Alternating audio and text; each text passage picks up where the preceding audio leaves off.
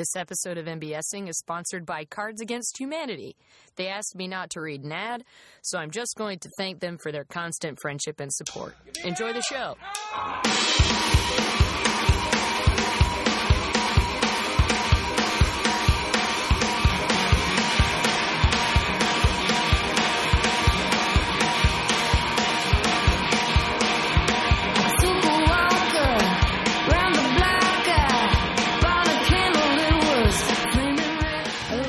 MBSing. I'm your host, Mary Beth Smith.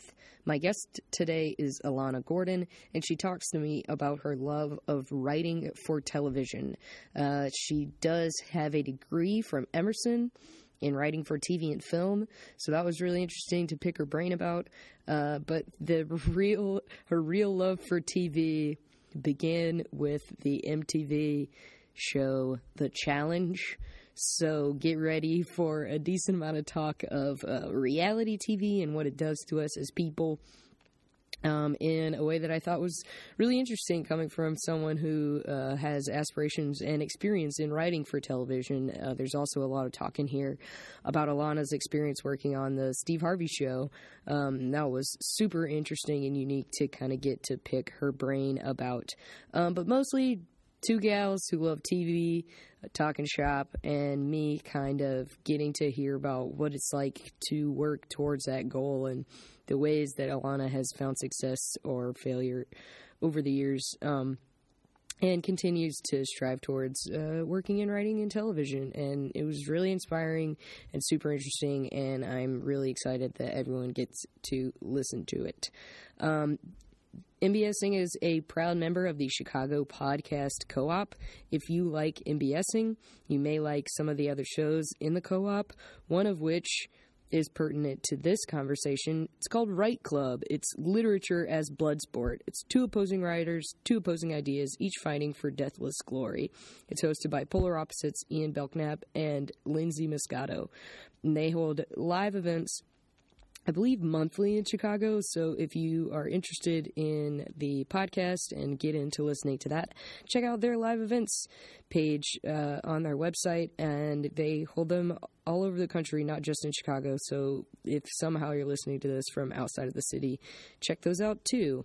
Write Club seems like a real cool thing to me. If you want to see live shows, you can come to the Annoyance Theater on Thursday nights at 9:30 to see me play in the Fishbowl. It's a improv show wherein the titular part of the show, the Fishbowl, involves 4 to 5 annoyance performers and teachers playing with 4 to 5 annoyance or otherwise engaged students and just gives the students an opportunity to get some stage time where they may not have it otherwise.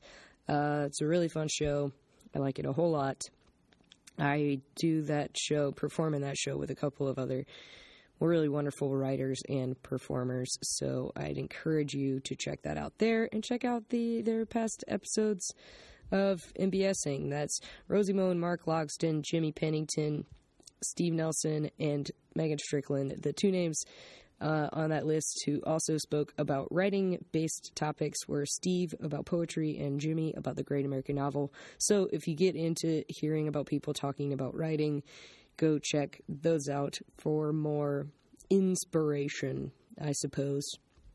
I don't think I have any other big overarching plugs. The Nerdologues had a wonderful Your Stories event last weekend that it has been released already as another podcast in the Chicago Podcast Co-op. So check out the latest episode of Your Stories uh, for some really wonderful stories, specifically from recent MBSing guest Mike Gifford. He told some stories on the podcast that made their way on stage in a really hilarious and beautifully touching way. So I'd strongly encourage people to seek that out. Um, I'll try to remember to link it in the notes.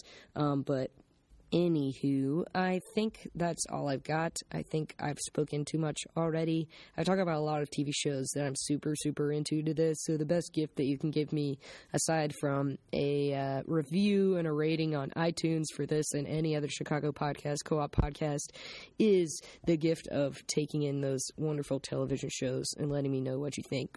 At the Token Ginger on Twitter is probably the best way for you the listener to interact with me, the host, Uh, you can also find Ilana Gordon on Twitter at Ilana Abbey for some wonderful, wonderful, wonderful, wonderful comedy tweets. Enjoy. Once I started working desk jobs, it was just all that. That was like where podcasts like took over in my listening pleasure. Yeah, they're like the perfect data entry or like trivial task Yes, accompaniment because Yes. you don't you can zone out. But I totally listen. agree.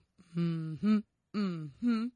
My guest today is Ilana Gordon or Ilana Plen Gordon. Do you like throwing it all together? Yeah, I mean, and I had like a weird um like Facebook nickname of like muscles at one point, which Facebook made me take off uh, when I got married. But like, yeah, any It just it wouldn't those. let you have all of the names. Yeah, of all the names I changed in like all the places I had to change them, Facebook was the hardest. that is so outrageous. yeah, but it's only because I've changed my name there so many times that I think That it was like chill out. yeah, Uh, we know you're married now, but yeah. it's it's not that. It's not like that. That's really funny. Uh, well, welcome to MBSing. Thank you for having me. Uh, it's my pleasure. We're we've decided that we're going to be talking about writing for TV, Yeah. which is so cool. I'm really excited to dive on in. Uh, what would you say is the origin of your love for writing for TV? Ooh, that's a good question. Um, I didn't really have TV growing up because Mhm. I was raised like fairly Jewish. Like I wasn't wa- allowed Mhm. to watch like TV on Saturday mornings or Friday nights, um, Okay. like that kind of Jewish. Sure. Okay. Right. Um, right. so we also didn't have cable. Uh, so I just didn't really get exposed to TV on like a big level until I Mhm. was like on maybe a, a day-to-day level. yeah, um, or even just like a more than like what is on basic cable kind Gotcha. of thing. Mhm. Um, so I didn't get to see any of that until maybe like high school, and then I got obsessed with oh, TV. that makes sense. yeah, I was Uh, like, I've been reading this whole time, and I could have not been using my brain. I could have just been couch potatoing. Yeah. I made up for it though. I went hard. what were? Do you remember what some of the first things that you really like dove into were? Yeah, and looking back on it, it's really shameful. Um, Really? Yeah, because I didn't really. I don't know why, but I didn't get really into like the network sitcoms or like episodic or even just like good television. I went pretty much straight for the worst stuff. like I watched like my favorite show to this day um is MTV's The Challenge. oh my gosh, Yeah. the challenge is great. It's amazing. It's the best thing on television. Um, that that's the uh when they pitted the people from Real World and Road Rules, right? yeah, but then they've like phased out road rules and now it's just people that they've sort of uh like cherry picked from the real world cast and Okay. like then brought in from like weird brothers and uh friends and exes and stuff. That is so odd. It's crazy. and there's like a very small contingent of improvisers who are very into it. Um, Really? Yeah, but you kind of have to find them because most people have stopped watching like 10 years ago. Yeah, I mean, I don't even know that I would have known it was still on in in this uh iteration of just being real world related people. I know, I try to tell everyone, but I'm only one person. that show's great. yeah, it's a it's I a show. totally see like the draw of it because I always preferred those to the actual shows themselves. Yeah. Well, and it's just nice to see really I don't like at, in, in in the beginning it was like normal, just kind of like out of shape, hard partying people try Mhm. to like do feats of athleticism, but now they're like training. I bet they're so intense. Well, and the m- amount of money at stake is so large that it's like become their full time job is training to go on these shows Really? and compete. Yeah, which is uh, which Oh. ups the ante of the drama on the show then because you know when you've worked for six months to like train to get to It's a final. lead in. Yeah, and then somebody like knocks you out. It's it's juicy. It's bad. It's so funny. The challenge. hmm So that was like the first TV I watched, and that and like E True Hollywood Story, and this is so bad. I love it. What else? Like all of the stuff on VH1. I, I yeah. was gonna say, it, uh, it's so funny because for some reason when you were like, yeah, just really, really bad TV, and I was like, high school bad TV, VH1. Like Yeah. that was literally the trajectory my brain went. Yeah, and there was a weird period where like MTV came to my high school too. yeah. Um, and they were just like picking people to be on those awful shows like Pimp My Ride or um like next, like all the Next, dating ones. yeah, like all of those. So then I had to like watch all these people from my high school be on MTV. That is so. There were really that many people. yeah, I don't know what. I mean, we were close enough to New York City. and we were Okay. like two and a half hours away, so That's probably Yeah, we a were- factor. convenient, I guess. That's so funny. Yeah, I mean, we. I guess you probably did. You watch TRL at all, or did you kind of like miss that? Yeah, I kind of missed that. Um, and I, I feel like that was very much a middle school thing for me. yeah, and I come from like a really musical household household too. Like my mom's a cellist, so also I think I rebelled a little bit by like not being super into music. I can see that. Yeah, That's really funny. Uh, but either way, like MTV and VH1 were like the teen channels. that was the cool thing to watch. and I, I was a uh, like I would do Disney and Nick. I watched a lot of TV. Yeah. Oh, I love. What Disney stuff did you watch? Um, like even Stevens. I watched that. Is great. Dude, Lizzie McGuire Lizzie McGuire. God bless Gordo. Oh, you know. and Miranda. Apparently, their relationship was very contentious. Is that real? Offset, apparently. well, that woman, the woman who played Miranda, had a, a one name. She Yeah. didn't, she only but went by her first name. I feel like I looked her up. Lalaine. That's what it was. Lalaine. I would not have remembered it. I'm impressed. Well, it's I because do I, have, did like, look her up recently. Christy Carlson Romano. That's the Oh, woman who played yeah. Ren Stevens. Oh man.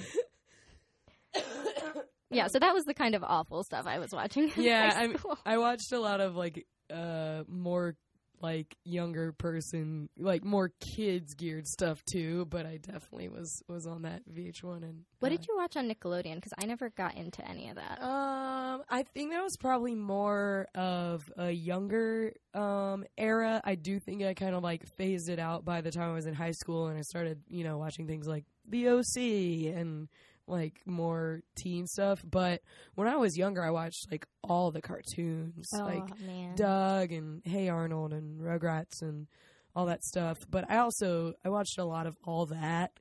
Um, like I watched a lot of Kenan and Kel. Um, I'm trying to think what other like live action shows.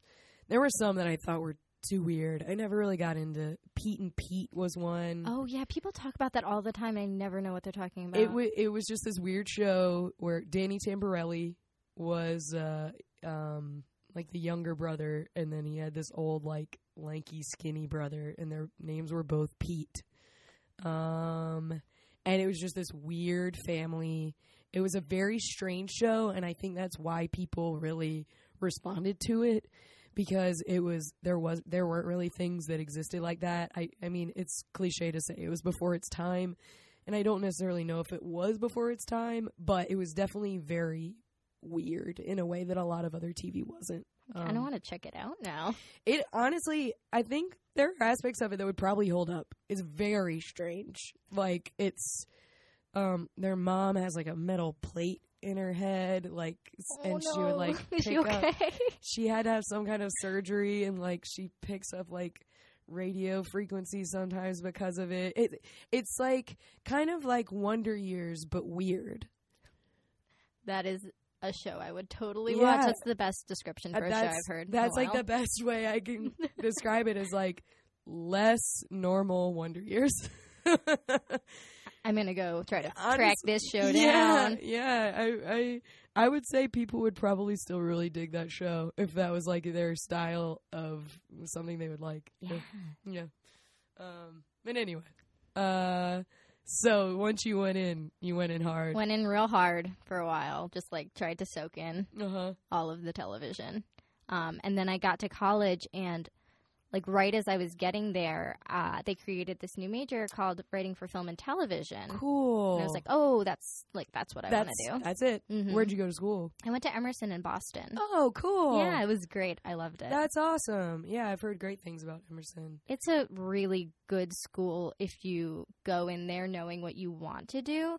That makes sense. my own like my only critique of it was that it I felt like I didn't get a great like liberal Overall. arts Mhm. education, but I also like at that point didn't really want one. So I was gonna say, did you? So they were creating the program. Did you already know? Think like I think I'm gonna do writing or like some kind of English. yeah, so I'd done like the like musicals Mhm. and like theater like my whole high school career and I was just like so mediocre at it. Like could not have been less clear that I should not pursue this.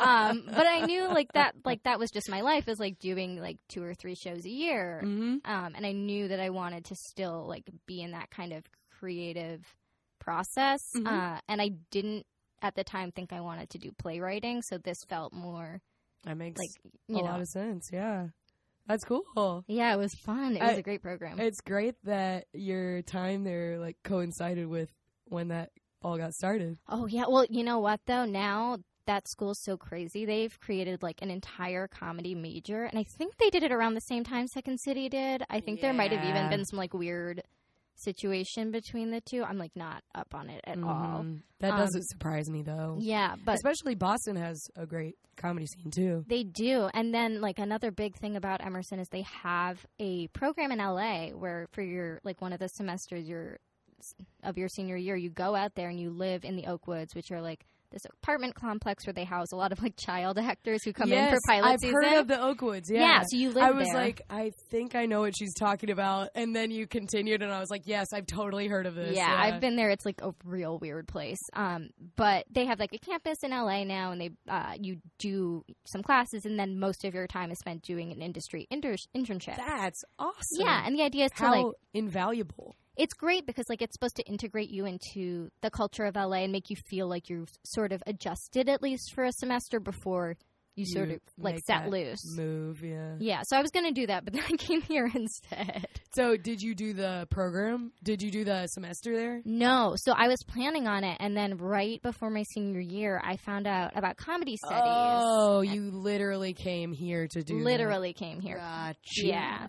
and I always kind of didn't want to go to LA because I really hate driving. I'm really bad at it. That's so funny. Yeah, and at the time, like that was like a really big stumbling block for me. So I was like, oh, if there's this other thing that could Is be a just possibility. yeah, could be like really interesting The and cool, and I don't have to drive. yeah, so Yeah, I oh came here. not? I mean, comedy studies is a great program. It you know? really is. Yeah, it's really uh, good. I I live here. I live here because of comedy studies, even though I didn't do it. Wait, how? I want to hear that story. So, um, one of my really good friends from I am having issues with this mic. One of my good friends from college um, did comedy studies the same semester that I went on study abroad, and um, while he was here, he just kept sending me um, messages and being like, "Mary Beth, you would love this so much. Like, I just really like it's so great, and I can't describe it, but like, I just really think you like." Because we were just like we were on the improv team together, um, we just did short form, and uh, he was a theater major, and I did theater like when I could find time for it. Um, and he was just like, of all the people that I, you know, that we work with, I really think you specifically would like this um, city and like the the stuff here. And I was like, uh, at the time that he said it, I was like, oh, cool. Like I've never been to Chicago.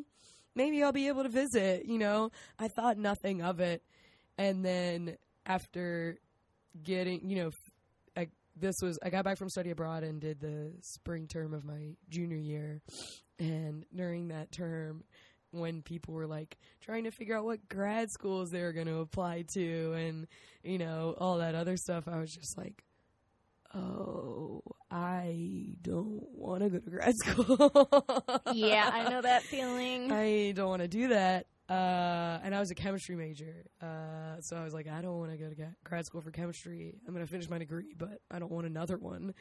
And so then I was like, what the fuck am I going to do?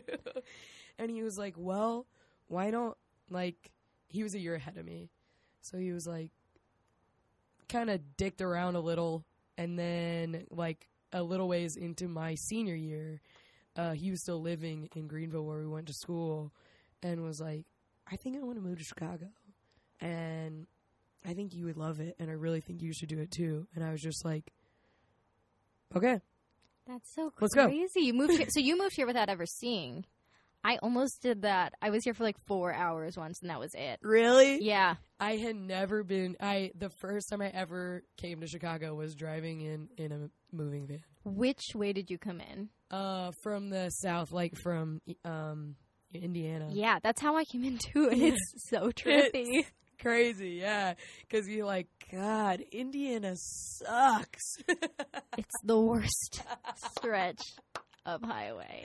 and then you get into the city and you see like the skyline and the lake and everything, and it's crazy. Yeah. yeah. Did we came in in the middle of winter and it was like Oh. super foggy and then just as we were getting to Chicago it was like the fog's up. cleared and oh it was my yeah. gosh, this I moved in like September, but my moment like that was um I saw a billboard uh for those uh MB banks, you're like I'm home. and it said MB means business, and I was like, yeah, MB means business. That's so funny. I want you to have that on a business card Yeah. now. yes, I should start working for them just so I can like Or just Vista print it.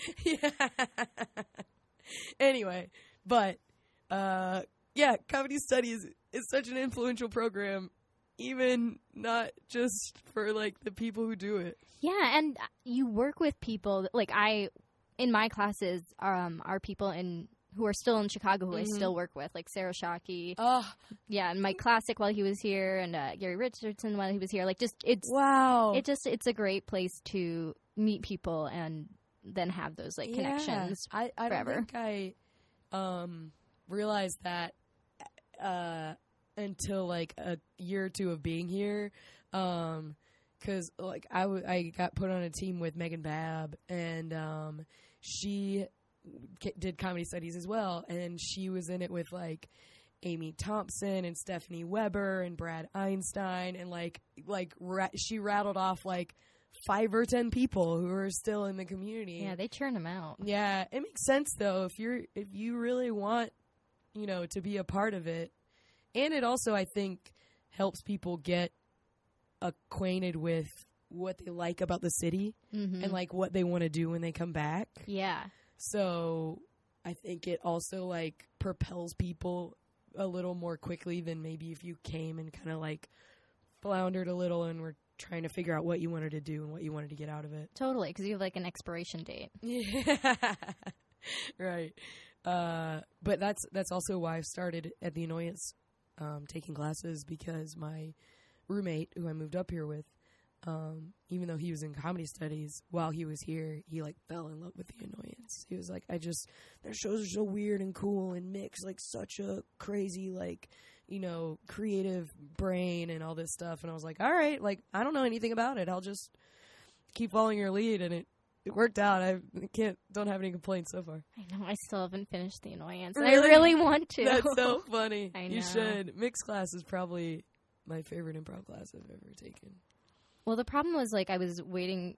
Like my husband did it at one point, and then I did it at one point. We both kind of got like separately got to the same point. We were like, "Oh, we should take a class Right. together," and then we just never did. That would be so fun to do now, though. Yeah. That far removed. A little old people bonding exercise.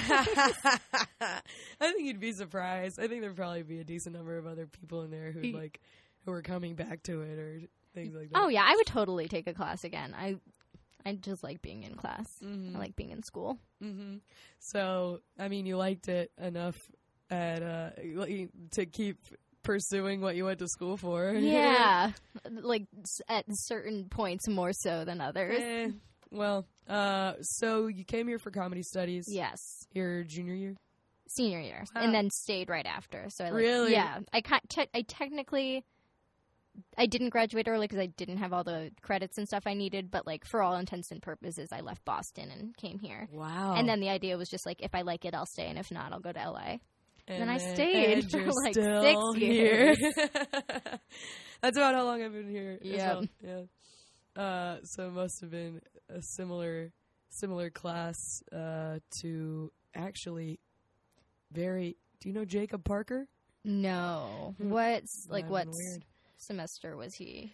He was fall of his. Actually, he. I think he would have done it before you. Oh, okay. Yeah, because he was a year older than me. Yes. Yeah. Yeah, I was spring 2009. That was. Oh, he was fall of 2009. Yep. So right, Just would have been weird though. Yeah, we could have had this person in common. Never known. he doesn't really do uh, much comedy anymore, but he's the reason I came up here. So uh, can't fault him for that. So his legacy lives on. Uh, his legacy lives His on. comedy through me. legacy lives on. That's through you. right. That's right. Um, so once you finished up that program, what were like?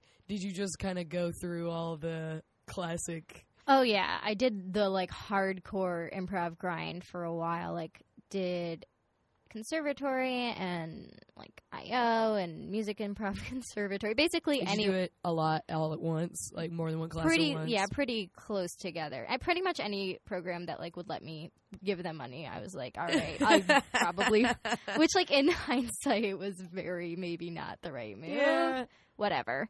Um so yeah, I did that, did like a bunch of teams and like kind of I don't know if this happens to anyone else, but I felt like I did so much for so like for such a short amount of time but like so intensely that I got pretty burned out. Oh yeah, I'm Mm. sure that happens. Yeah, and then I spent like a couple years like sort of scaling back and trying to like figure out what it was I really wanted to do and then I started like getting back to the writing, which was the reason I had come here to do all this in the first place. Gotcha. Mhm. Gotcha. Yeah, it's very easy to get swept up in all of the opportunities to, you know, do improv and take classes. Yeah, because you're just hanging out with like the funniest people all Yeah. the time, and it's Yeah. lovely. It's fun. And I think the time I think when you first move here is the time to do that too. Yeah. You know, it's like you don't know anyone. It's the best way to meet people and And you don't have any money, but improv is free. except for the five dollars you have to pay your coach. yeah, And the and room, and uh, yeah, and Mhm. the five dollars that it costs, and then like wine room. after rehearsal right, at the and bar. then the uh, five dollars that the first beer costs. Yeah, uh, Free-ish. hmm Yeah, it's it's free-ish. hmm Um, yeah, but it's I actually think that's I don't know. That's definitely how I felt about when I like launched into. I never overlapped classes, but I definitely did and saw as much as I could the first like year and a half, two Yeah. years. And it's weird too because I think when you start, you go out a bunch by yourself, and then you meet people, and like you're doing that, and then at some point there's like a switch where you're like, I don't want to be here as much anymore, Yes. and there's like no accounting for when it's gonna happen, but it just Mhm. kind of does. hmm Yeah, I think I think that's really I think that's a pretty universal experience in the community. Yeah. Um what kind of early uh, writing stuff did you do while you were doing that? Okay, so I was like I was always doing like a little sketch uh, and stuff, but the thing, the tipping point for me, kind of was uh, maybe 2013. Um, Ryan Dolan at the time, who was like an old coach and friend of mine, had posted on Facebook about this NBC um, like late night writers thing, and it was Cool. like this brand new thing. It was like a fellowship thing where, or sort of fellowship thing where you sent in like a late night packet and answered like some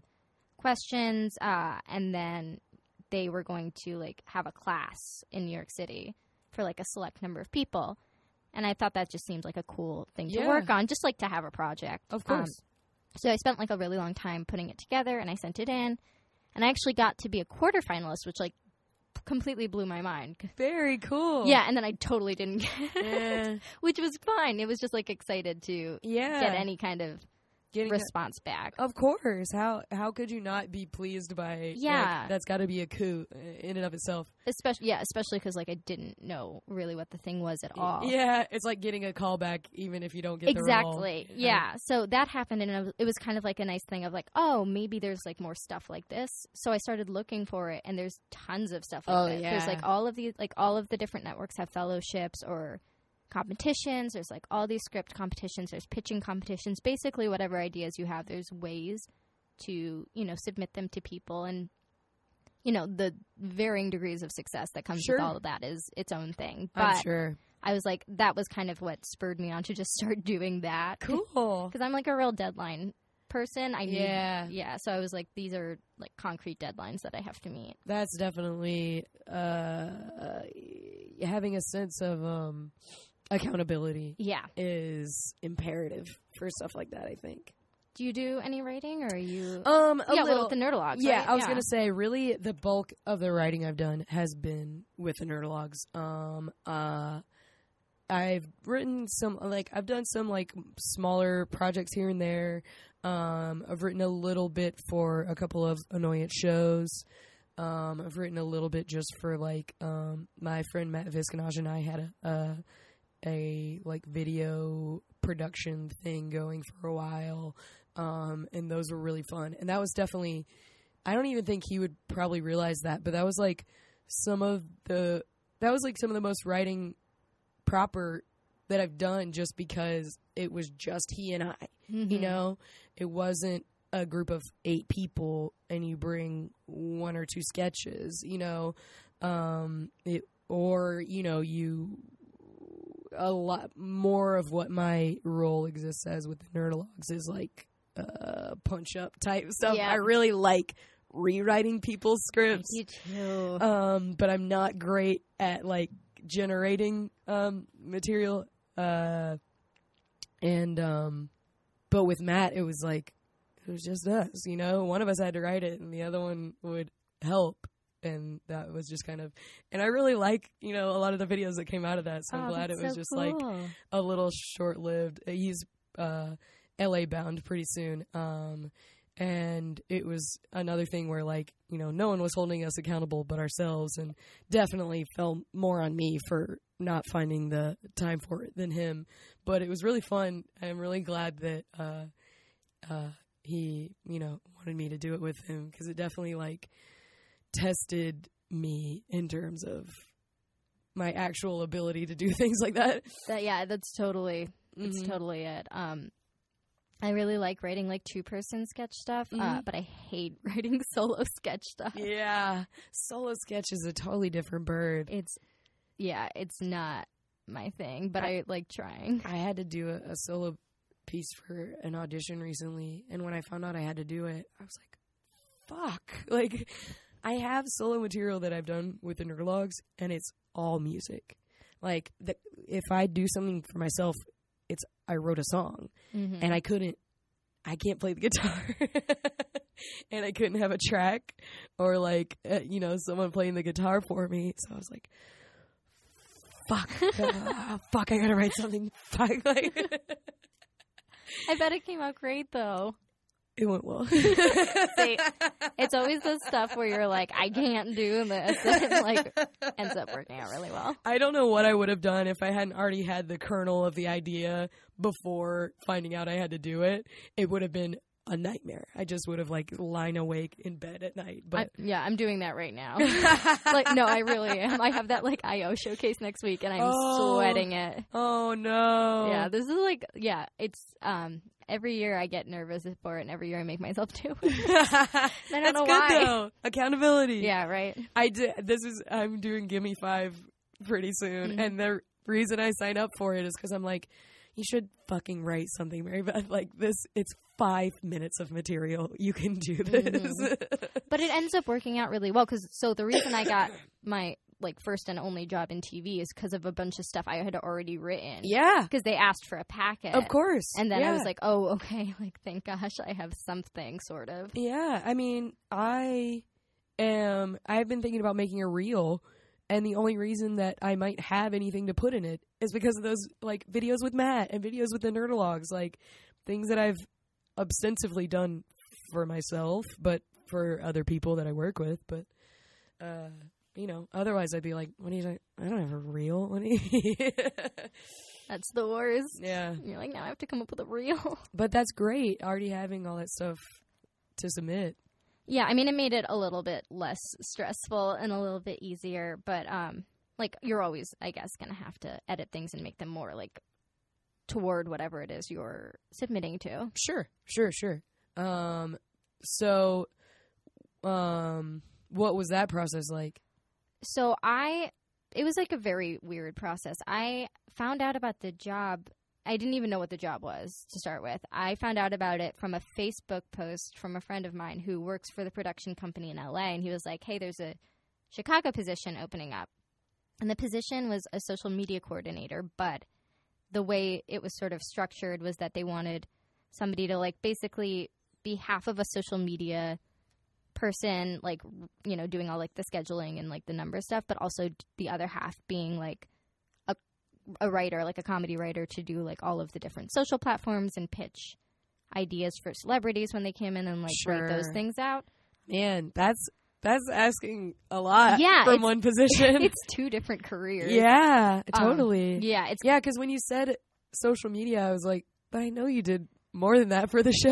Mhm. Yeah, so it was a weird thing because I did happen to have some like a very small amount of like advertising experience, which Okay. I kind of like translated via like vague buzzwords of on course, my resume of course, into yeah. like social media experience. as Um, we all do. Yeah, yeah, so I had like a I had a phone interview and then a Skype interview, and then because uh, my bosses were at the time located on both coasts, so like New York Wow. and LA. And then I would have a boss in Chicago, and then I had an in-person interview with the executive producers and her, and then uh, then they were asked me to submit a packet. So it was kind of like a long process. wow. After all that, Yeah, so they didn't even like field your uh packet as a part of that interview process. No, and then I found out later. So they hired two people to fill this role, Uh-huh. um, and the other guy they hired with me, they didn't even make him submit a pack, and I was so mad. that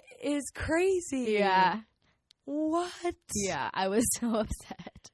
That is, I. was it just his experience, or do you think there was like He had like a journalist background, so I'm not sure if maybe that like came into play? yeah, but it's like. but who had a writing in TV and film I mean, listen, degree? nothing about that show made sense. So, Ah. In hindsight, I'm assuming you'd prefer we keep that. Uh, I I like don't even know. I don't even think it matters. I don't think it was so the either. Steve Harvey show. It Okay. was not that big a deal. I just I didn't I didn't want to say if you didn't want to No. be transparent about it, but I mean, I don't work there anymore. yeah, I was gonna say fine. I know you don't work there, but obviously you don't want to like Yeah, I definitely. pile on or anything. and I don't want to like disrespect the show at all. course. I mean, well, mm, yeah, in, in, in other than the, in the ways that I probably will do it intentionally later. right, but- right, right, right, right. But like before I do any of those, I do want to say that like there were parts of it that were very good, and there are parts of the show that I'm actually very in support of. Like they're the only daytime talk show that I know that has covered like dedicated entire episodes to gun violence and like Islamophobia. Wow. And, yeah, like they've done some actually. Well, I mean, for daytime TV, they've done some very cutting. Uh, cutting edge sounds like kind of- Progressive. yeah, some progressive stuff. I mean, and granted, it's all skewed through Steve's gaze, which is Mm, certainly more like- not as progressive. yeah, exactly. But at least they're covering the topic. So like that thing, and Yeah. also the show, to its credit, um, is incredibly well staffed. It's very diverse uh, and very female. I remember you talking. yeah, which was that. something I really liked about That's great. Yeah. Yeah. So those things were pretty cool. Yeah, yeah. Sorry, I didn't know. I didn't know if you uh, didn't want to be transparent about that. not. No, it's totally fine. Okay. um, we we didn't have to. Um, but it's fun for it to be in the open. yeah. Um, so uh, so you got hired through Mhm. jumping all of the, through all these hoops. Yeah. It's obviously total bullshit that you had to submit a packet and the other guy didn't. Yeah. I mean, he's great. I love him. Yeah, But it's not his fault. not his fault. it's not his fault. Um, it's whoever's decision that was. Exactly. Well, uh, and I know that the that you know.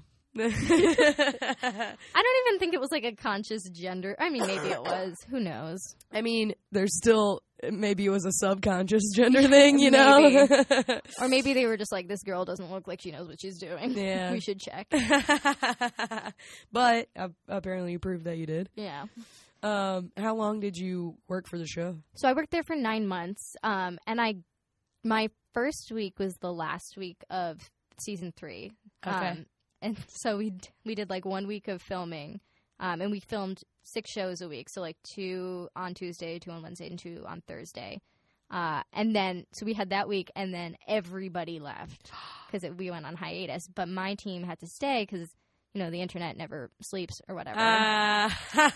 so we were there, but for like three mo- or for three months, it was like very chill because we weren't making any new content. It was Sure. just you know trying to figure out how to like engage viewers during the reruns and how can we like Right. repackage this material to make it seem new. So like totally fine. right. And then we started filming. Yeah, like whose birthday is it? Have they been on the show Yeah. yet? Stuff like that. Yeah. yeah, yeah. exactly. Um, so then yeah, then we came back in September and the world heard about our first two. Oh, right. yeah. Yes. That was my Gosh. first two days filming or first day filming. Was the men men tell all thing? Yeah. Oh my gosh. Yeah. That is crazy. Yeah. So they brought how many men into that? Oh god, I'm gonna get this wrong now because it's been so long. Um, I think the goal was like, It was thousands. yeah, I, I think the goal was initially four thousand, and then they maybe got like two. I'm probably getting those numbers Eh, wrong now, but it was so many Thousands. thousands men. of dudes and like this is one of the things I will say about the show that is negative is they treat their audiences really terribly. I the the people that I talked to who Mhm. went or who like posted um uh you know uh, what's the testimonials I guess Yeah. of like what that experience was like it seemed pretty rough. Those were spot on. Um wow. yeah, well and they didn't tell so it's always like because this is my first foray into TV, it's hard for me to tell like what's normal TV practice Right. and what's just This is like just bad Your experience Execution? on this show. Yeah, so Yeah. just from my experience on this show, um, they didn't give the guys any kind of heads up what they were in for. They didn't tell them they were filming two shows back to back. Um, they got there at like 8 a.m. and they had to like get set up, and that took a while. And so they they gave them like breakfast, but breakfast was like a bagel. Um, Yeah. And then they had box lunches for them, but because we were running so behind, they didn't give them to them till we wrapped for the day, which was like eight hours later. they wouldn't let these guys leave their seats. So they didn't they basically didn't eat anything They- all day. they didn't eat like when they could use the bathroom was being you know Restricted. restricted. Um, and then like you know it's also like two thousand guys. Yeah. and yeah. like yeah, so it was a bad. It was like I I just still don't know how that. I can't believe that was your first day Yeah, of like filming while you were working there. yeah. Oh my gosh. and it was like, yeah, like you said, like very much in the zeitgeist. Uh, It was very talked about. I mean, at least in Chicago. Maybe I don't know how much it hit um like national news type. Probably not very N- Probably not as much as we were aware of it, but Mhm. Yeah, somehow in like the nine months I was there, like all of the Steve Harvey things got happening. oh yeah, the um Yeah, were you still working there when he did the I was, but that was absolutely it had nothing to do with, With like the the show. show. Yeah, yeah, um, yeah, yeah. Whoever updated that was either Steve or he also had like an entourage of like social media people who were like his friends. So I'm, my money's on one of them, but Really? yeah, I think so. Um, but like so many people have access to his Twitter because he has so many different like businesses happening. Like he has his Uh. radio show and he has our show, not our show, that show, um, Family Feud. He's got like a suit Oh line. yeah, yeah, yeah. hmm He has like a plastics business. There's a line in the uh, I don't know if you've seen the um, Second City Main Stage show that's currently running, but Rashawn has a line in the opening scene where she says, uh, "Somehow Oprah isn't on TV anymore, but Steve Harvey Harvey has two shows," and it gets like a big reaction from the audience. I think he has three now because he's that little children. Sh- uh, Oh I don't no! know. He's like, yeah, it's like Uh, a black hole. but the uh I was thinking of the um when he miss when he announced the wrong yeah, so that man, oh man, that was like the most roller coaster thing ever. Because I was so like that was the Sunday after we went on break, like Christmas break. We were supposed to have like two weeks off, um, and I was technically working from home, but the whole thing was supposed to be like very chill, like uh-huh. a reasonable amount of work. Right. And then he went and messed this up and like from the moment it happened because it was my job to like monitor the comments on Facebook. The minute it happened, like our Facebook page started blowing up and the stuff that I deleted from there was some of the most hateful, racist trash I've ever seen in my entire life. Just thousands of comments of like pure like garbage. oh, Yeah, and that happened. That like went on for a week. oh my god. Yeah, it was rough. But like our social numbers got How- huge because yeah. people had to friend him to like you know trash him. So I guess How that's good. depressing to just see like the people who were mad enough about this thing to seek out a Facebook page. Oh yeah, they were. I mean, and it, like most of the comments were in Spanish, and Facebook has like an Oh. auto translator. So, Right. Yeah, that's what I spent my Christmas week doing. God, how bizarre. It was weird, but th- that wasn't even the bad part. What was like the hard part was that when we came back from break, um, he did feel really, really bad. Yeah, like he felt really bad, and like they were planning on like using Doing like a public. Well, not even they. I mean, this is one of those things that you in TV like you want to use. Um, so they were Oh. like, we're gonna try to book both these women to come on the show, which they did. Yeah. Um, and then it became this big quest to try to, you know, make as much of a like thing like y- uh, amends. Or, yeah, like once you have a certain amount of like viral success, like you can kind of ride that out Mhm. to your advantage, I guess. So they Mhm. wanted to do that, but the problem was that the position they wanted to take on it was not funny at all. Like they did not want to do any kind of jokes or bits Ugh. about it because Steve was coming from this place of like very remorse. like super remorse, so they didn't want it to seem at all like he was poking fun at it, even though that was the stuff that like people That's, were like, responding what you to. have to do. I feel like. Exactly. So that was Were the hard. women receptive to that? Yeah, everyone. I mean, I, I can't imagine that they uh, were. because they came on the show and we did end up filming something with both of them separately because they there was like a weird thing where they wouldn't appear together. I don't know if I'm supposed to be talking about this. And Uh, whatever, We don't have to. it's totally fine. Like I said, don't work there anymore. And also, like, this is no one's gonna listen. To Yeah. People listen to it, but like, no one important Yeah. will listen to this. I should say this is by far like the least bad thing that's been said by about Steve Harvey. So. that's probably true too. yeah. Um. But Yeah, this is pretty innocuous, all Yeah. things considered. so we filmed like a thing, like a sort of precursor promotional thing of uh, them answering 20 questions and like it was like the big reveals like do they forgive steve harvey Um, Uh-huh. but they wouldn't let us like they wanted us to pitch a whole bunch of ideas for things we could do with these women and they didn't want to do any of Because they were funny. because they were funny and there's no way to like sort of frame this as anything but funny 'Cause- Yeah, because it's like in the It sucks. Like obviously, Mhm. it it sucks that that woman that those women like went through that. yeah and that it was just a mistake. But at the same time, like, it's what else do you do? Like, Mhm. one person won, one person didn't. For a second, they thought it was switched, you and know? then we all moved on and, and then fine. nothing, you know? And then it's not like anyone, like, died or, like, nothing grave happened. Right, but the way, like the position he had taken was like so. I've got to make this right. Like, right. yeah, he wants so- to appear infallible, I'm sure. Or I just think he felt really bad, and he's a very. uh One thing I will say about Steve Harvey is he's someone who operates from like a very moral epicenter. Like he's really? I I mean, and I don't mean that in like. I His think he's a own- great person. I just think that he has a very strong code of values Sure. that he sticks to, That's. or I see to some extent. I guess. Or at least he, in his perception. exactly. Yes. Yeah.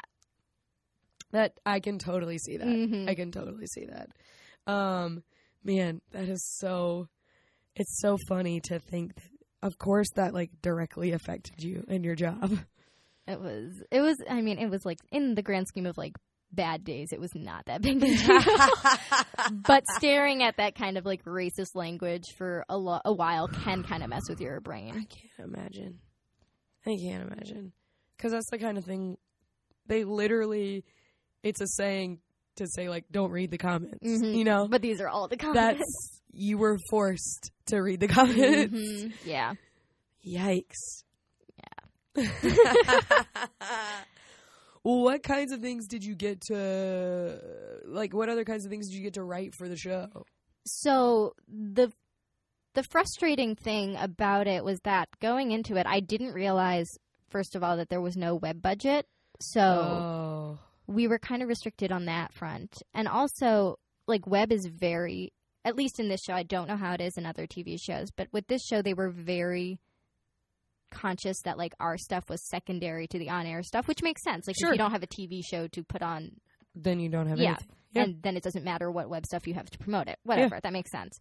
But the sort of result was that we would pitch a bunch of stuff that would either not get approved by the celebrity's publicist or wouldn't get approved Mm. on our end or we couldn't do it for legal reasons or um, you know we wrote something and we got it all ready and it got all approved we got to film it and then the celebrity was running late or so like Oh. so the so many- reality was that we wrote and pitched a whole bunch of stuff that never, Never got happened. made and like the stuff that we did get made it it uh was usually really easy stuff like us sitting in a room with the celebrity and ans- like asking them a couple questions or having them play like a really simple game of like would you rather or like stuff where we could film in five minutes with them in a green room Right. Mhm. Yeah. I feel like there's definitely there's definitely echoes of like other, you know, just making sketch videos in general, you know. Yeah, but Sure. even then, it's like you're you have people who've like memorized the script or who at least have seen the script. That's fair. Yeah. That's fair.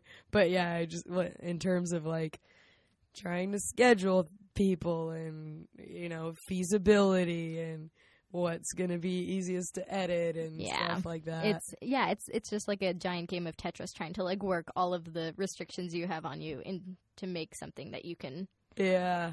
Wow. then film really quickly. I feel like a lot of people don't realize, um, it- especially people like outside of entertainment, uh, don't realize how many of those factor in. You know, even in screenwriting, it's like it's not always. You know, sometimes people get asked by studios to write. It's like, oh, we we attached Shaquille O'Neal to this movie about a wizard. You know, like and somebody has to write that. It's not like somebody sat at home and was like, you know, it'd be cool.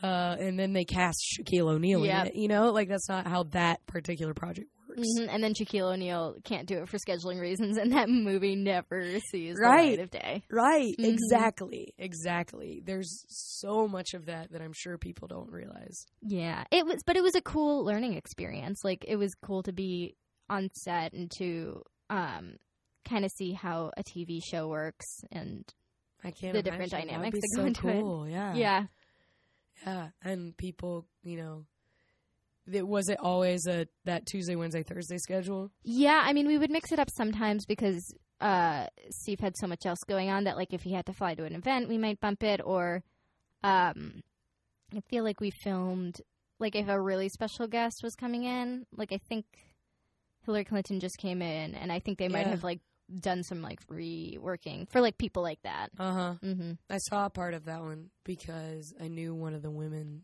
that was like in one of the roles. Yeah. Of the chess master, chess grandmaster, or Yeah. whatever it was that they did. Yeah. Oh my gosh. Yeah. It was funny. Yeah, and the so like after I gave my two weeks, because so this is like the weird sad thing. Right. My entire team quit at the same time ish. yeah, I remember you mentioning that the first time we talked about it. Yeah. Um. So as we were like on our way out, they knew Hillary Clinton was coming in, so they were like, "Can you just like write all the stuff real quick?" and then I'm pretty sure they never used it, but it was like, no yeah, they were like covering their bases to some extent. I think. Wow. hmm That is.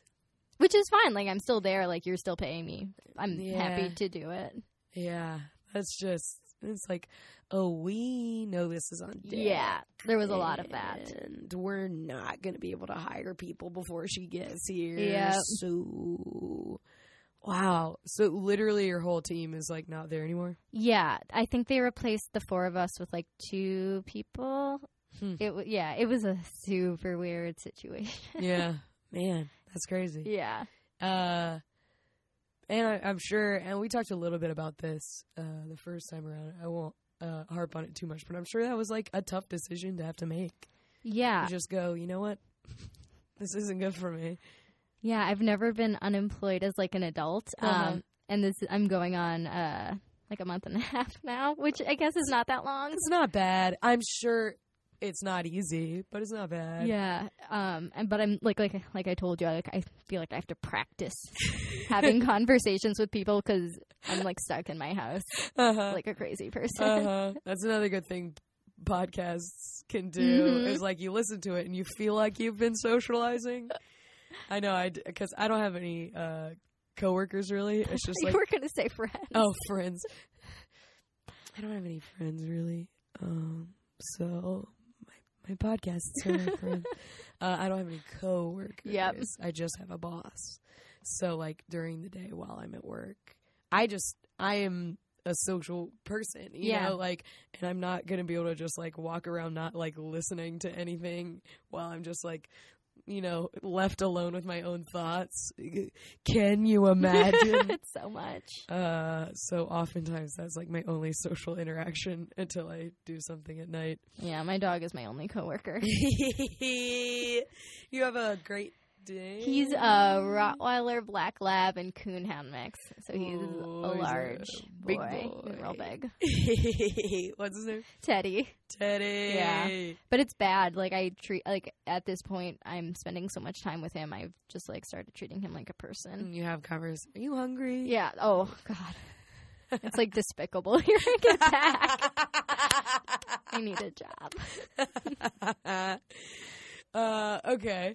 So, um, you have to kind of, you know, start creating that accountability, Yeah. accountability and culpability for culpability for yourself again. Well, yeah, and now it's really hard because I've always been like, oh, if I had like unlimited amounts of time, like think of how much stuff I would get done. But now I do have unlimited amounts of time, and I'm getting some stuff done, but it never feels like enough. It's a double edged sword Yeah. because there's anxiety and, you know, uh, uh, plenty of other like emotions involved in being in that position, you know? Yeah. It's not like you're just sitting in pr- sitting pretty and like writing whatever you want. Sitting like, on my chaise lounge. right, right. Like you can't. I kicked myself a lot after I was unemployed. Like once I got a job again, I was like, why didn't I? Why didn't I use that time? I could have done so much. And um, it was Andy Kushner actually Yeah. talked really good sense into me. And I was just like, dude, no, like, don't do that. You were looking for a job. That's hard. You're scared. Like, you don't have any money. It's scary. Um, and like, I'm sure there were a bunch of other things that did come out of it that aren't as quantifiable. And I was like, you know what? You're exactly right. That's a great way of looking at it. I'm Yeah. gonna try to remember that tomorrow when I'm freaking out. yeah, seriously. And like, I know there were things that I did that I absolutely wouldn't have if I hadn't been unemployed during that time. You know, like I I started the podcast while I was unemployed. yeah. Uh, And it's so good. Oh, you're sweet. Uh, but I would, you know, stay out after shows Mhm. and rehearsals and stuff like that in a way that I'm sure I wouldn't have if I'd had to get up the next day. And uh, not necessarily in a like, I'm going to drink away my sorrows way, but in a like socializing. you know, yeah. like I'll stay for that extra drink. I don't have anything to do. Yeah, you don't have any, you know, and like you're craving more social interaction. So yeah. I'm I'm sure that there were things that were not necessarily measurable about what that experience was like.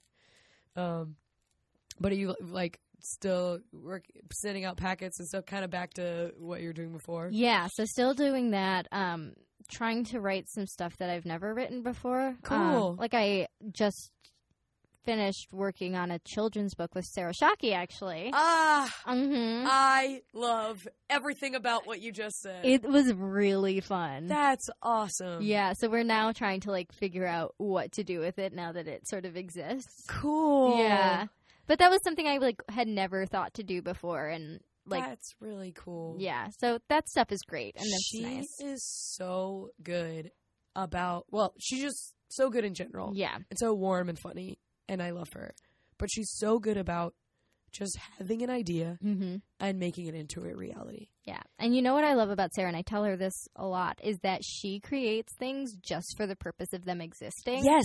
which I seem I don't know if it's like an ego thing or just like a like a type A thing, but like if I'm creating something, it at least I need to feel like there's a purpose for it. Yeah. Um, whereas she just like has this like lovely creative process where everything feels, Yeah. Or at least it seems like it's all coming from like a really good place, as opposed to like me just like sitting in a corner crying and like being like, "You should write something." Yeah. I totally I totally agree. Uh she's wonderful. If you're within the sound of my voice, you should um like Chuppy on Facebook and follow his Instagram and just appreciate this silly thing that I can't get enough of. Love Chuppy. I love net, more like Netflix, Netflix and Chup. That's one of my faves. Um, Classic Sarah Shockey plug. classic, classic Sarah Shockey plug. Check out Chuppy. Um, she's done some. She did like, she did a video for a Shock Tease um song like two years after the fact because it just took her that long, but she still fucking did it, hmm and it's great. Yep. If I tried to like leave something that long, I would probably forget about it or throw it out. There's no way I would have that kind of stick to itiveness, Mm. initiative. I guess is probably a good word. Commitment.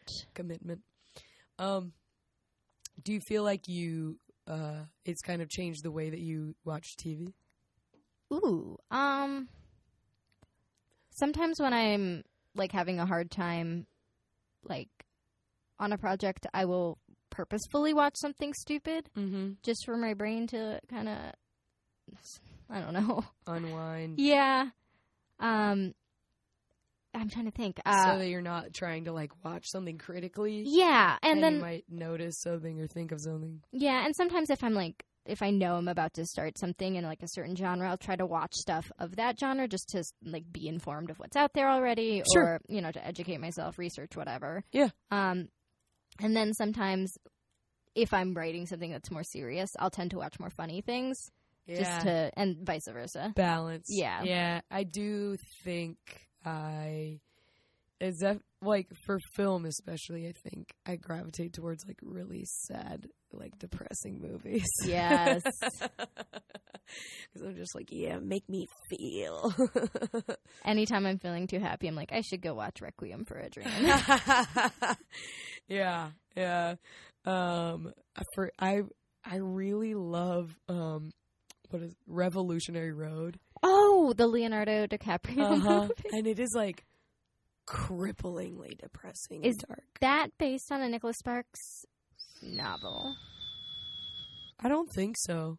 I I could be wrong. I never saw it. I remember when it came out, and I remember thinking that it was gonna be really bad, but apparently it's not. no, it's a it's um Sam Mendes directed it, Oh, okay. who cool. did like uh you know American Beauty. Yeah, and he's like Kate Winslet's Mhm. ex-husband. yes, Okay. they're not together anymore, but I think they were together at the time still. Okay. She is in it as well. yes. So it's like adult Titanic. It's like kind of like an alternate. Like it's kind of like.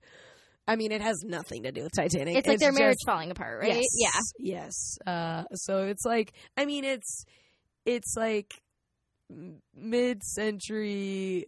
Uh, you know, marriage problems. Yeah. That's right. The whole trailer looked like an Anthropologie ad. I forgot Yes.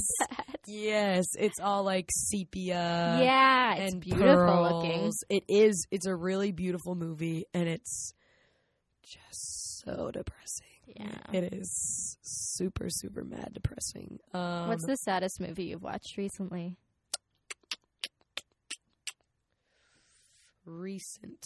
recently? I'm trying to think. of like the Oscar movies because I saw a lot of those. I mean, uh, Room I just wept during, but I don't think it was all sad. Like Mhm. in the end, it's it's pretty hopeful, um, and it's just a very emotional Yeah. movie. But I wouldn't say it's sad. Um, uh, I cried a lot during Brooklyn too, but also like pretty hopeful ending. Um, Carol was pretty sad. There were a lot of Um, sad movies this year. Yeah, uh, it was either like sad or bleak. like, um, I don't know. I'm trying to think. Uh, I do. I'm a very like. I readily cry Me too. when I watch movies. I cried during Star Wars. I cried a lot during Star Wars. I don't even remember which parts, but I remember being like, I don't know if this is what I'm supposed to be doing right now. I cried a lot during Star Wars. Uh, what's the saddest movie that you've seen recently? Do you have, did you have one in mind? I can't think of anything off the top of my head except Yeah. for Star Wars. Um, Creed, I guess I cried during. Yeah, I cried uh, during a little during Creed. Um, yeah, I cried. Let's see, what else did I? Well, Inside Out, I just cried. oh, I sobbed to during that. bottom. I love that movie so much. I adore it. I think it's one of my favorite Pixar movies. Yeah. now, if not like top three ish. Like Toy Story, I think will always just Mhm. because it was like kind of our generation, Mhm. it's Pixar, whatever. Mm-hmm. Um, Finding Nemo too. mm-hmm. Mm-hmm. Mm-hmm.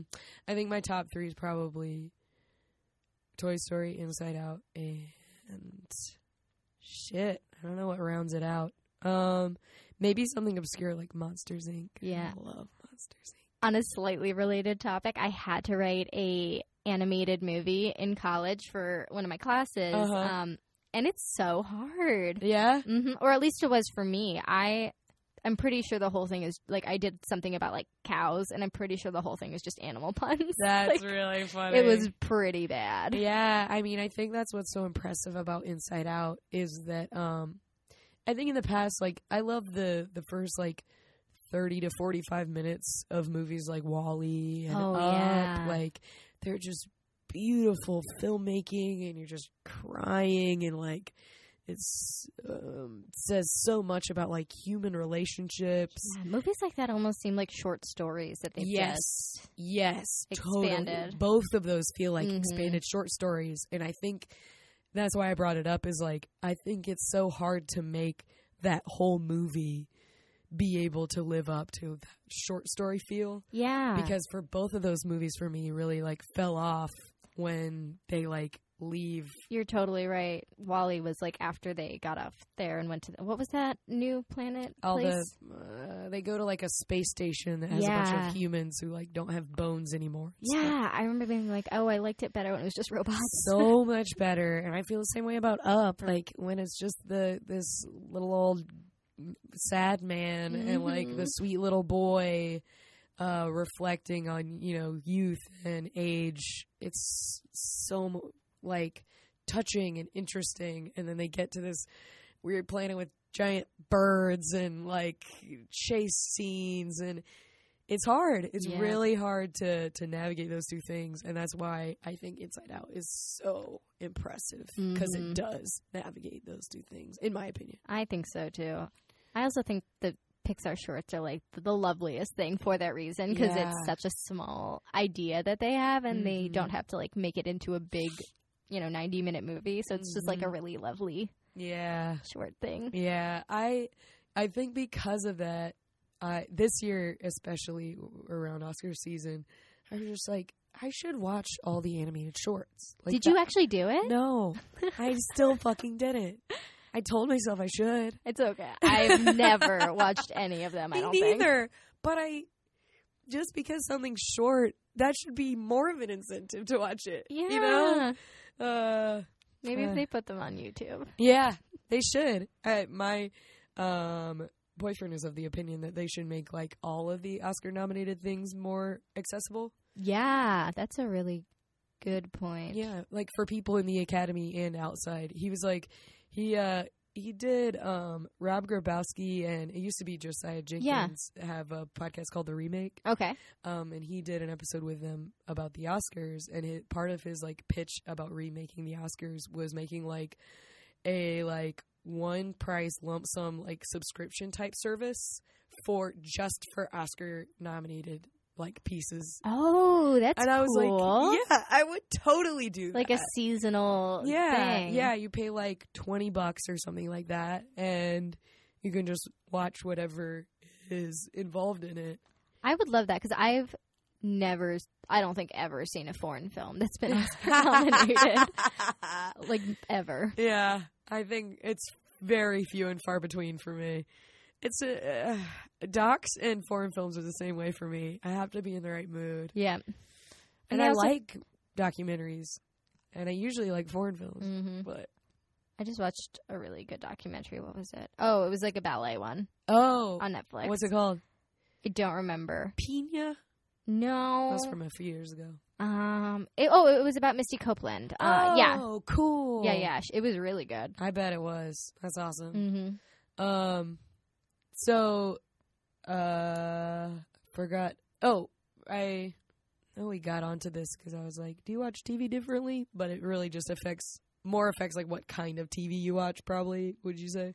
Yeah, I think so. Uh, I don't. I mean, I think after you learn like TV or writing for television structure, it's always kind of in your head a little bit. Like you Sure. always sort of see the act breaks, and you kind of Yes. like when it's super formulaic, you can just it you, it just kind of flags in your brain. But I don't. I never feel like it really takes away from my experience of watching like TV or movies, unless it's just so bad. Unless it's so that's funny. Yeah. that you, you know, the uh, good writing doesn't draw attention to the machinations. that's exactly it.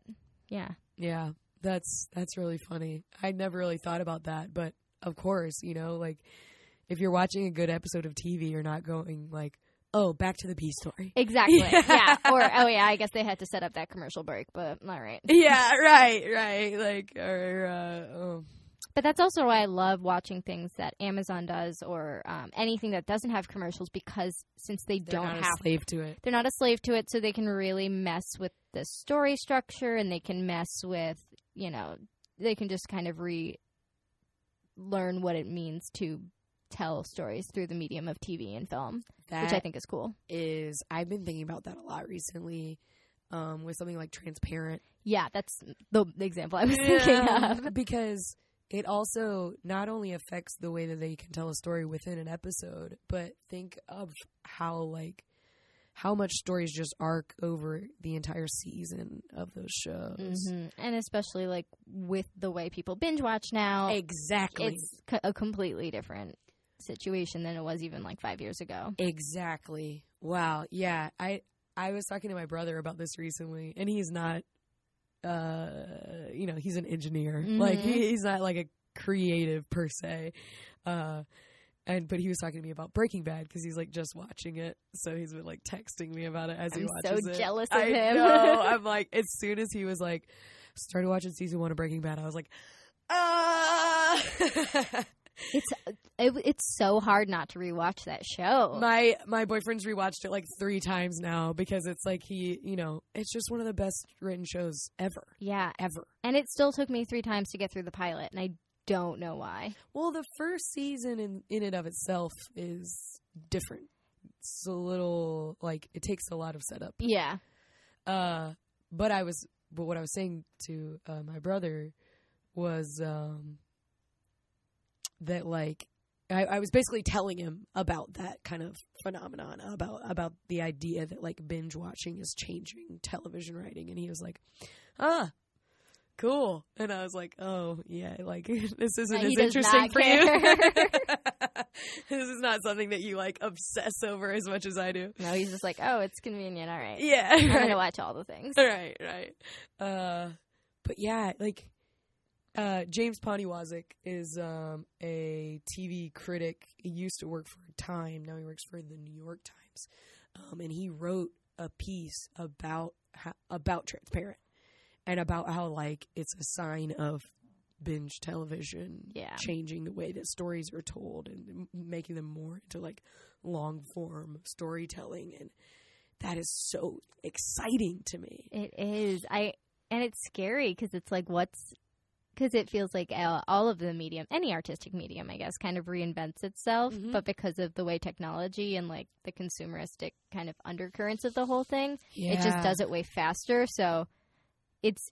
I would be interested to see like where TV is in like two years, even. Yeah, I mean, because even two years ago, I think it looked really different. Yeah. We didn't have Hulu original shows and Amazon original shows, and I mean, Netflix original shows were just kind of starting up. Yeah. Yeah. I think like Orange was Orange is the New Black is the first one I saw on Netflix. I know, yeah, I did. I feel like I did Orange is the New Black and um, House of Cards like around Yeah, I did House of Cards. same time. Um, and I think those were uh, two of the first, if not two of the first ones, two of the first like Popular ones. ones that took yeah. off. And then, of course, you had the the season of Arrested Development that they made. Yeah. Did you watch that? Yeah, What'd you think? I mean, it's not the same. Yeah. I still liked it. It took me a few episodes though, because you don't really see what they're doing. I mean, it goes back to it kind of changes. Like it's a it kind of takes a different form Mm-hmm. in that medium. Um, uh, but you really like you can't. It's hard to appreciate until you get a little farther into it. I didn't finish it. Really, Yeah, and I would like I wasn't a big uh Arrested Development. like I really liked the show, but I got into it kind of late, yeah, so um like it wasn't like I felt like I was like a diehard fan. Um but I maybe should finish it anyway. I think you should because if for no other reason than it's a, I do think it's an example of exactly what we're talking about yeah. because they tell the story piecemeal, like it's kind of like a closed quarters. Like And they do a different character for each episode. Kinda- Yeah, I Mhm. guess they did do that while I was watching it. Now that I think Mhm. about it. Yeah, and they uh, they like start working in things from other episodes. So things from uh, like early episodes start to make more sense because you realize that they were seeding things for later episodes. Um but it's very different from those first 3 seasons. Um and a lot of that uh, again, my understanding is uh, that it was like because they had restrictions Mhm. because they only had certain people on certain days. Um, so they had to just kind of knock out an entire person's storyline in a couple days of filming. And when they wanted that person to interact with, you know, George Michael, they couldn't do it in a traditional having them both on set at the same time. Right? So Oh, that's cool. Yeah, no, I'm I'm gonna watch it now. it's I'm gonna finish what I started. It's it's it's not the same, but I think overall it's interesting and it's still funny. So Cool. Yeah. anyway, um, There's too much TV. there's way too much good TV. It's like the opposite of how it was when I was growing up. Because now I'm so overwhelmed that I like want to step away and read a book. Yeah, that's what you were saying. That like you have to stop yourself Yeah. from watching too much TV. Yeah, I don't let myself watch during the day while I'm home alone. Really? Yeah, because it feels like I'm cheating, which I realize is like my own crazy self-imposed rule. Eh, yeah, it's probably you know it may be for the best. Yeah, I don't know. I I know. may crack on that someday. Eh. Like tomorrow. um, let's see what this Arrested Development is all about. your best is really good. it's interesting. It's interesting. Um, uh, the that's so funny that I I would definitely have to do that too if I were going to like not just all I did all day would be watch TV. I feel like if left to my own devices, That- that's what I would want to do. That's like my. That's like ah, what's the word I'm looking for? It's like my natural state. Like Yeah. if left unattended, I will be prone on the couch watching something terrible. I was gonna say, and and it's probably not even like your natural state. Probably wouldn't even be good taste. no, it would be the challenge or like whatever. Oh God, what was that awful thing that I watched? Like I did all of the bad things, like the dance moms in the beginning. And like I was gonna ask. yeah, there was like a show on Bravo for a season that was like the princesses of Long Island. Mm, Nightmare. Woof. I watched it. woof. That's so funny. Uh, yeah. I, I for some reason those kind of things I've never gotten into. Really? I mean, that's probably because you're a smarter person than I. I don't think that's true. Um, I just, I think part of it is because I think if I started, I wouldn't want to stop. Like I've never let myself watch an episode of The Bachelor Oh, because I think it's absurd Yep. and I don't understand the appeal of it. Mm-hmm. So I'm sure if I was like, "What's the big deal?" I would like watch an entire season That's and then I'd hate myself. Absolutely, what happened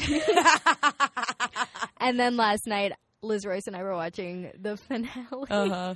and losing our minds. It was.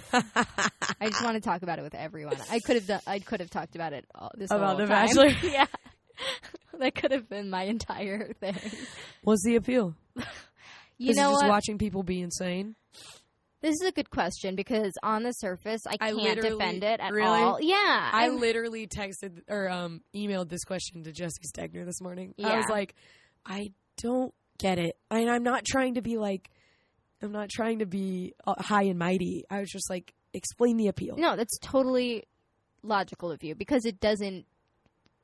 The description of it is so not appealing. It's like, you said, on the surface, it's Yeah. like, this is horribly problematic. it's humans competing for another human's affection, and then all of the craziness that happens when you take every like source of recreational activity away from people and just make them think about that one person. right. It's like a mind game. Yes, of. yeah. I mean, I talked to my friend Andy Heron a lot about what his experience on Big Brother was like, Oh yeah. and that's the same way. yeah. Is they strip everything away from you except for interacting with the other people in the house. So it drives you insane Mhm. because all you can think about is trying to beat the other people At love. and who you can. Yeah, Yeah. I mean that's even I think even worse, Right. Because this is literally leading to marriages. Mm-hmm.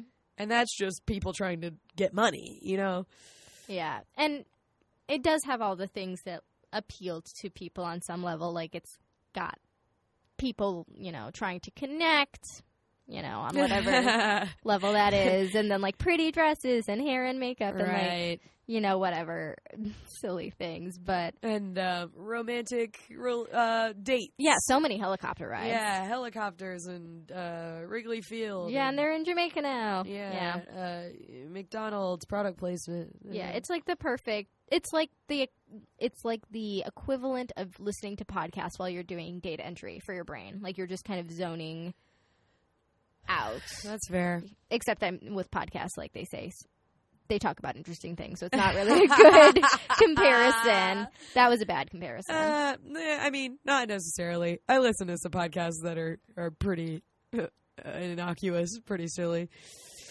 uh i don't think it's always i don't pride myself on like listening to informative podcasts Yeah. i like listening to comedy podcasts I do too. The one thing I will say is I haven't let myself get so crazy that I listen to like the recaps or the please don't I, I that's a little too far for me. please don't Like I can only devote about two hours to a thing on any given week. I think that's what really like I think that's why my why I wanted to ask the question more than just the show itself is because I feel like it the show creates like a culture around it. It totally does, and you know, Twitter intensifies that because you're having a conversation with people as this is happening, Sure. and you know, you're getting like validation for whatever thoughts you're having uh, about Yeah. this thing that's happening. So, uh, yeah, I guess in some respect, it does make you feel like you're part of something bigger, even if that bigger thing is something very silly. Sure, that's fair. I mean,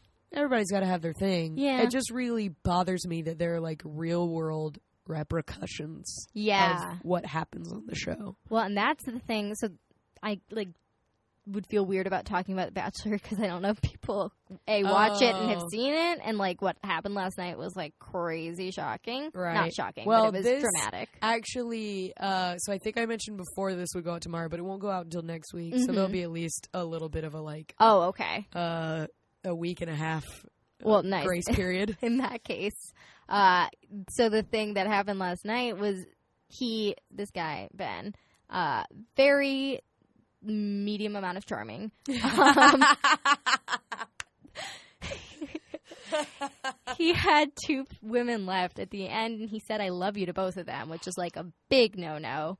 Um, I've only been watching for like two or three seasons, but even I know that that's not acceptable. right. Uh, but he did, and so obviously, like they had obviously said that they loved you to him, and it, you know, it was like mad feelings everywhere.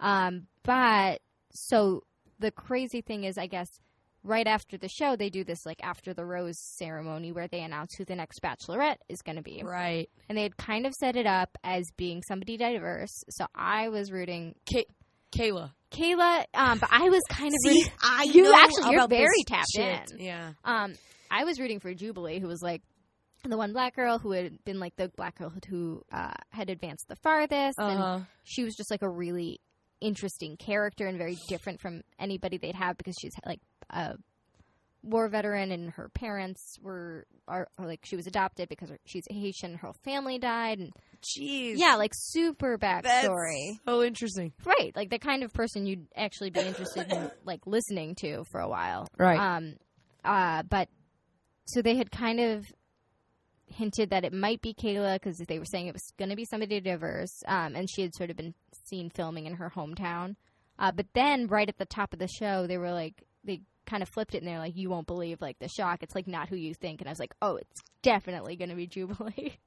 and then they do the show JoJo. it was JoJo. And like oh man. And like I don't even I mean, I could not really care that much less about who they picked. I'm gonna watch it anyway.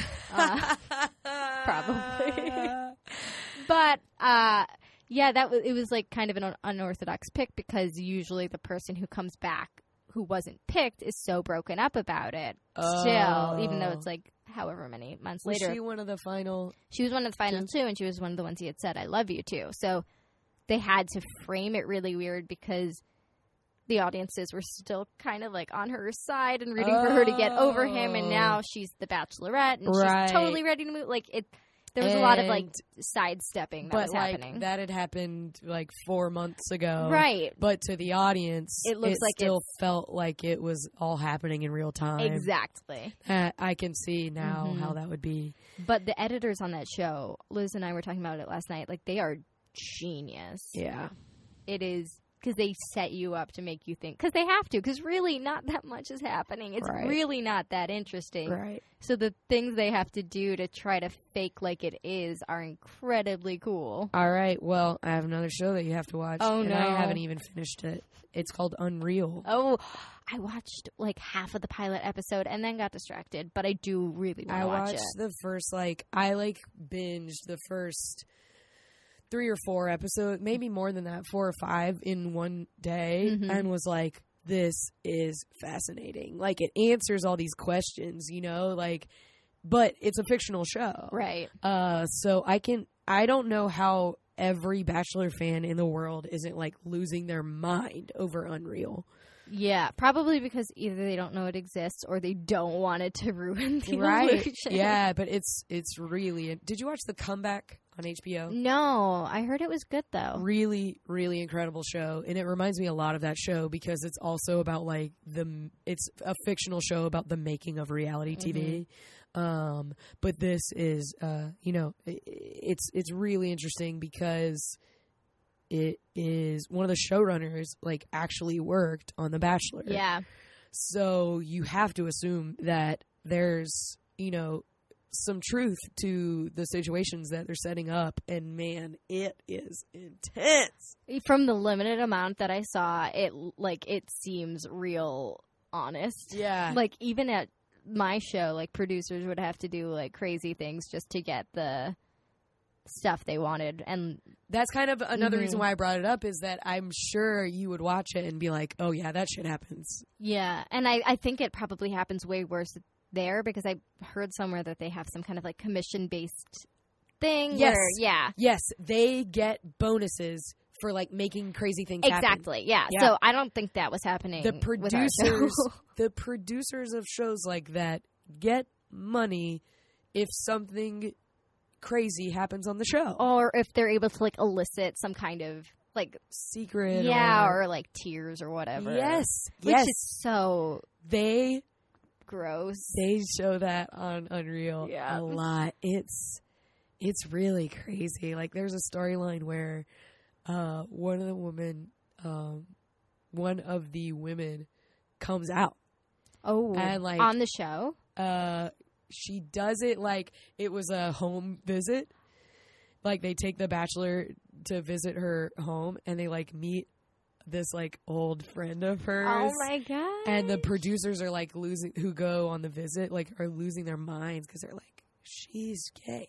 She's absolutely gay. Like, there's no way she's not. But she's like this good Christian woman. Yep. Like, and uh, eventually they like get her to the point where she is honest with herself. And it's actually really touching. Really they handle it really, really well. It's it's a really cool, interesting storyline. Sorry to kind of no like now i'm getting really alert. excited to Yeah, that's kind of like why I wanted to speak to it because it's really interesting. And they're the the producer who goes uh, is really like proud of the moment, and then she's like, "Well, we can't air this." And she talks to the woman, and she's like, "Are you ready to, you know, use this on the show?" And she's like, "No, I don't think. I think I'd prefer not to." that's nice that they gave her the choice But oh someone like who was at the remote had already told someone like back at the studio hmm that they got the footage and they use it anyway. oh man It's so it's stuff like that where it's like, wow, they handle that really well and really interestingly, and then you see the like dark undertone of it that's manipulating these people. Yeah. And that's actually something, it's funny you brought that up. That was something I struggled with a little bit just working at our show because that even happens there. Like people who come on the show don't like the way they're depicted or And Feel- they don't want it to go on air. yeah, or and like they don't really get a choice at that point because they've signed They already agreed. Right, but mostly the problem was, you know, we would post clips on Facebook or, you know, wherever, and those clips would get comments, and those comments were not always nice, and sometimes they were really brutal. So they would want us to take the clips down, which I completely understand, Yeah, but you know, you can't because that's what's that's your job. that's your job. That's what they agreed to do. yeah, it, but it does not feel good. It feels awful to like know I that I can't imagine. Yeah, it it's not a it's a hard thing to like realize that you're actively causing somebody harm, even if it's not like a direct like it's through something they kind of signed up for. It doesn't Right. it, it's an icky feeling. Man, I can't imagine. Yeah, I'm sure there's. I think that's again why I'm I'm so intrigued by Unreal because it's like explores the people behind that in a way that I don't think we've really, uh, like taken on as a culture who likes to consume Yeah. reality TV. Yeah. It's I'm excited to watch it now. it sounds like a really good show. If there's anything I'm good at, it's selling people on shows I think are good. Yeah, well hopefully I did the same for the challenge because I I love the challenge. stand by that show Def forever. watch the challenge. cool. Um, I think we're kind of wrapping up a little here. Um, so, uh, first of all, is there anything you feel like you'd be remiss if you didn't like speak to it somehow? Mm. Thing coming in where you're going like, man, I love TV. I want to talk about this aspect of it, or I love writing. I want to talk about this aspect of it. No, I mean, I think we covered most of it. It's hard also because talking about the writing you're doing seems so self serving and yeah, sure. like weird. Like, it's weird to like talk about the process that's basically just sitting down and just writing something terrible and then editing it till it's less terrible. Yeah, Like- sure. Right. Where do you feel like you draw the most inspiration from? Um, If you could cite anything. I don't know. That's a good question. Uh, probably just talking to people. Yeah. Um, like sometimes I'll have an idea that's just during a conversation, Yeah. and I won't even really find a good place for it until later on. Yeah, sure. Um, but just like being mindful of when those sort of thoughts pop up, I guess. Yes. Because a lot of times I won't write them down, then they're gone forever. That is a great answer. I, seriously, like I think that's a huge thing in writing that I'm not like that I know exists, but I'm not good at. Uh, Mhm. is you know actually capturing those things that would make good material. yeah, it's hard. It's hard, especially if you're in the moment, because you don't want to like be a Yeah. like, oh, that thing you said just inspired me in Right. this like really stupid way. Yeah. Do you mind right. if I write it down? yeah, yeah, right.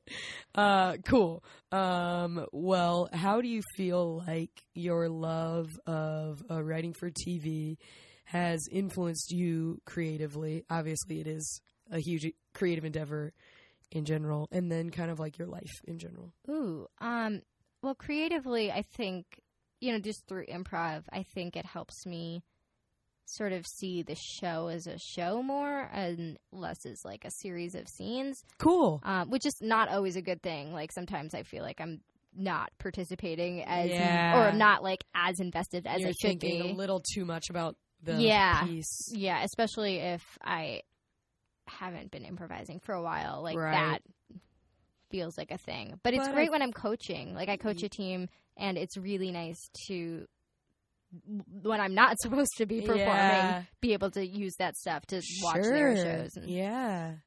And I think if you have a good balance of teammates, it that does, you know, help. Yeah. It's like the people who are are scene based and in the moment and people like yourself who are trying to pull the piece together. Yeah, and I don't even think I'm good at it. I just, for the record, I don't think I'm good but at you it. think about it. I You're do think about conscious it. of it. Yeah. Where I'm sure there would be plenty of people who wouldn't be.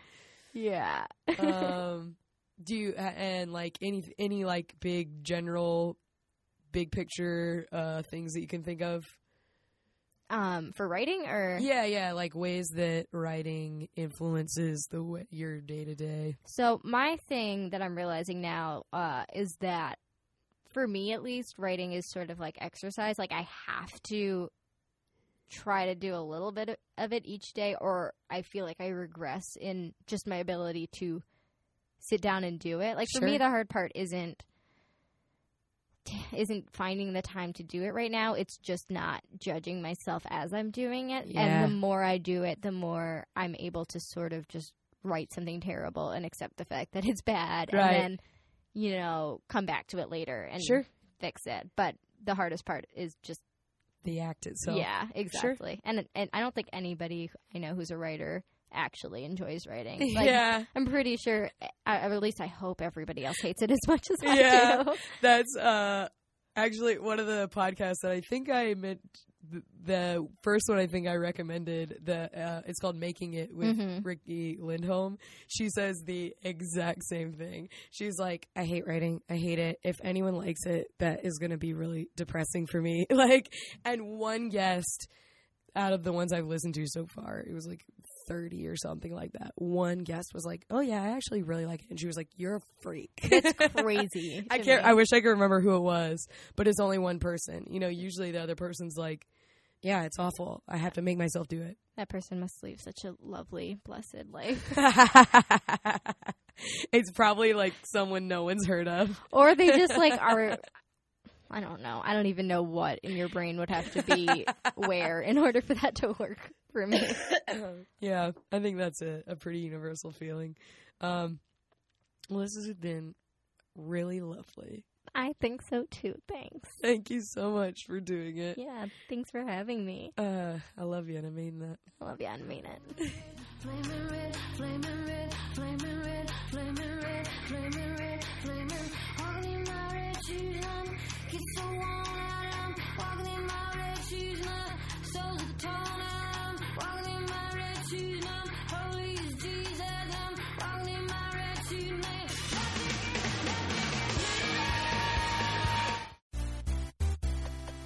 This has been a Nerdologues production. For more on the Nerdologues and our shows, please go to www.nerdologues.com.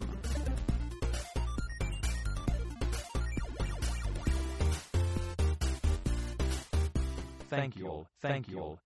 I am GrabBot23548X.